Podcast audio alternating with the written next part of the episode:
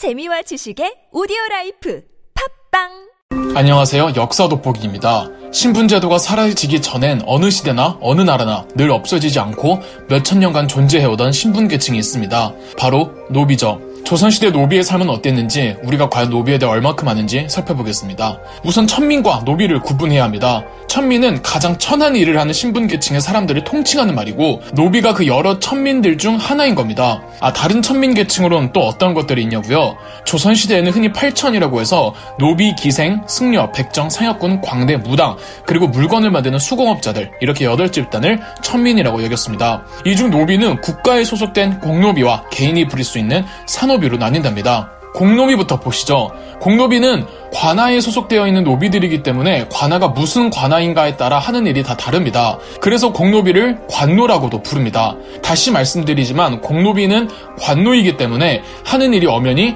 공무원들이 하는 나란 일입니다. 물론 업무의 중요도는 현저하게 낮고 자비를 도맡아 하는 거지만 국가관청에 이바지하니까 크게 보면 공적인 일을 한다는 거죠. 정말 일 나가듯이 공노비들은 해당 관아로 출퇴근을 했습니다. 그들에겐 직장이었던 거예요. 서울의 경우 2교대로 지방의 경우 7교대로 운영되었다고 합니다. 장영실이 바로 이런 형태의 공노비 출신이잖아요. 궁중에서 일하는 무수리들도 공노비의 일종이고요. 영조의 친엄마 말이에요. 공노비 중에는 이렇게 출퇴근 개념으로 몸으로 일을 하는 경우가 있고 일을 하지 않고 배당받은 관아에 돈만 납부하는 형태도 있었습니다. 여기서 돈은 쌀이나 포라고 부르는 옷감을 제출하는 건데 노비가 돈이 어디 있냐고요? 이런 노비들은 평상시에는 농사꾼이나 장사치 등 아주 평범한 경제 생활을 하면서 그냥 돈만 해당 관아에 꼬박꼬박 납부만 하면 됐기 때문에 경제력이 없지는 않았습니다. 이유 없이 관아에 돈을 바쳐야 하는 것만 빼면은 자유인이랑 무슨 차이가 있냐고요? 맞아요. 이런 노비들은 자유인과 다름이 없었어요. 다만 법적으로는 신분이 천민이라고 표시가 되었기 때문에 사회적 활동은 어떨지는 몰라도 국가에서 정해준 법적 신분은 천민은 천민이라 차별은 받았답니다. 관아에 출근해서 일을 하는 공노비나 주기적으로 세금을 납부하듯이 수익의 일부를 납부하는 공노비나 말 그대로 국가가 관리하는 노비들이기에 시내바다 역할이나 규정 혹은 납부하는 금액의 정도는 다르지만 이 철저하게 법전에 성문화되어 체계적으로 돌아갔습니다. 이런 공노비는 60살이 넘어가면 자연스레 천민에서 해방되어 법적으로 자유인이 됩니다. 또한 공노비에게 부양해야 하는 노부모가 있으면 면제해 주었습니다. 하는 일이나 납부하는 금액을 면제해 준다는 거지 천민이라는 신분에서 해방시켜 주는 건 아닙니다. 여러모로 공노비는 산노비에 비해 자유로운 건 맞아요. 그래서 공노비는 주로 범죄자들 처벌로 되는 경우가 많았습니다. 다음은 산노비인데요. 우리가 일반적으로 노비하면 떠오르는 이미지가 바로 산노비라고 보시면 됩니다. 말 그대로 사적 노비, 즉 개인이 거느리고 있는 일종의 재산처럼 취급되던 노비가 산노비죠. 그런데 때에 따라서 주인이 어느 정도 재산이 있으면은 뭐 지방에 몇 마지기 정도 땅을 보유할 수 있잖아요. 지금도 부자들은 자기 집이 있고 지방 좋은 곳에 뭐 땅이나 건물 사놓고 있죠. 부잣집 양반이나 교수 여인들이 일일이 전국을 돌며 자기 땅을 다 관리할 수가 없을 거 아닙니까? 누군가를 지방에 보내서 자기 땅을 관리할 사람이 필요했다고요. 이럴 경우 노비들을 보내서 주인이 직접 자주 가기 곤란한 지역의 땅을 관리하게 한 다음 그 땅에서 나는 수익들을 본가로 보내게 했습니다. 그래서 산노비는 주인이랑 같이 주인 집에 사는 산노비가 있고 지방에 나가 사는 산노비가 있었답니다. 산노비가 재산처럼 취급되었다고 했는데 그렇다면 산노비의 가격은 어느 정도 였을까요? 시내바다 이 시세라는 게 있기 때문에 정확하게 말씀드릴 수는 없지만 16세기 명종 제위기에 노비를 사고판 증서가 발견된 게 있습니다.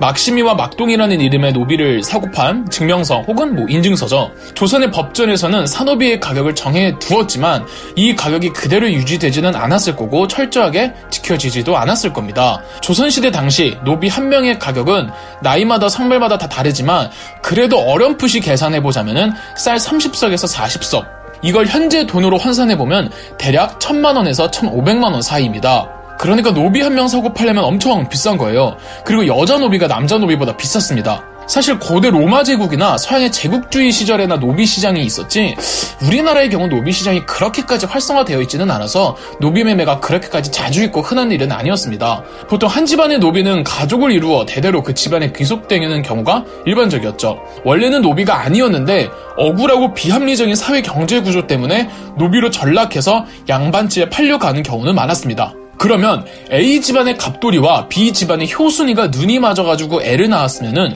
그 애는 A 집안의 노비가 될까요? B 집안의 노비가 될까요? B 집안입니다. 조선의 법전에 따라 노비는 무조건 어머니 집을 따라가게 됩니다.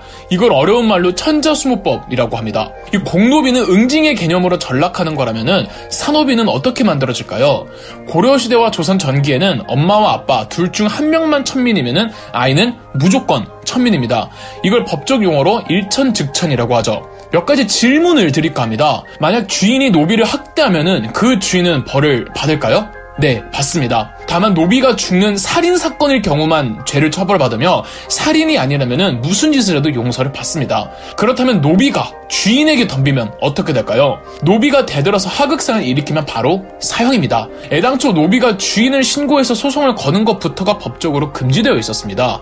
이래서 노비들이 도망가는 경우도 굉장히 많았는데 도망간 노비는 어떻게 될까요? 도망갔다가 붙잡히면 곤장을 맞고 만약 체포를 못하면 체포 못하는 관리에게까지 벌을 주었습니다. 도망간 노비를 숨겨둔 사람도 벌을 받습니다. 도망간 노비를 데려오는 행위를 추노라고 했는데 민가에서 주인의 돈을 받고 추노를 하는 사람들을 추노꾼, 관아의 명령으로 추노하는 사람들을 추노관이라고 했답니다. 그런데 추노를 시켜놓으니 이 노비가 아닌 엄한 사람 잡아다가 줘패서 강제로 노비로 만들고 돈 받아내는 일들이 비일비재해지자 조선 후기에는 추노를 금지시킵니다. 다음 질문으로는 노비의 인구 구성은 어떻게 됐을까요?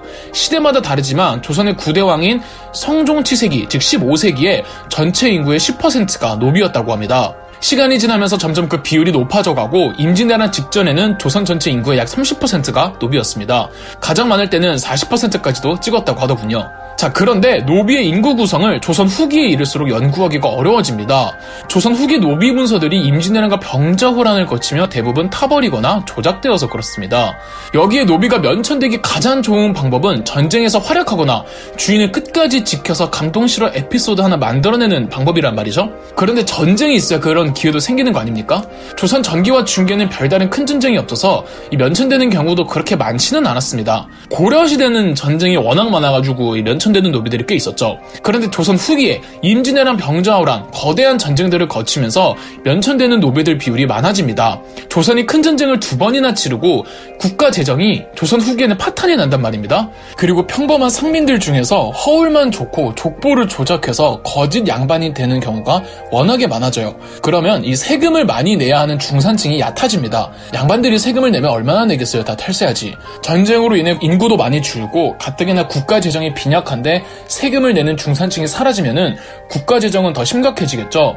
이래서 조선 정부는 방법을 생각한 게 노비를 중상층 상민으로 승격시키는 방법입니다. 노비는 재산 취급을 받았기 때문에 법적으로 의무도 권리도 없었어요. 세금을 낼 필요가 없다는 거죠. 이런 노비들을 면천시켜 주겠다면서 세금을 내게 합니다. 고려시대나 조선전기나 엄마 아빠 둘 중 한 명만 노비면 자식도 노비가 된다고 하지 않았습니까? 조선 후기 영조는 엄마가 천민인 경우만 자식이 천민이 되며 아빠가 천민이 아니면은 그 아이도 천민이 아니라는 형태로 바꿉니다. 1801년 순조가 아예 공노비 전체를 해방시켜 버리기도 하고요.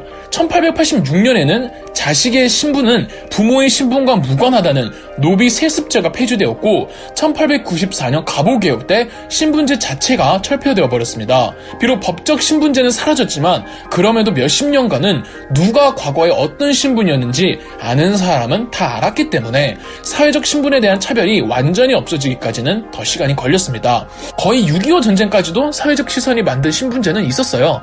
아닌 말로 신분제가 철폐되었다고 양반 집에서 노비들을 다 쫓아내면은 노비들이 자생할 수 있는 경제력이 어디 있겠습니까?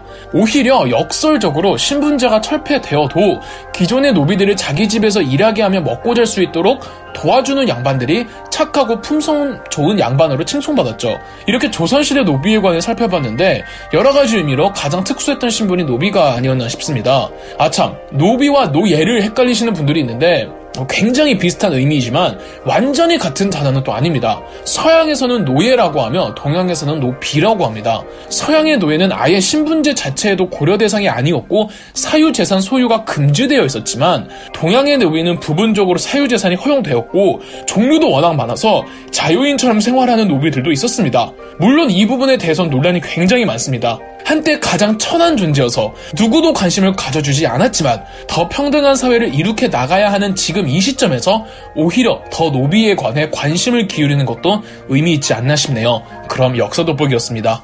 영상 재미있으셨다면 구독과 좋아요, 알림 설정까지 해주시면 감사드리겠습니다.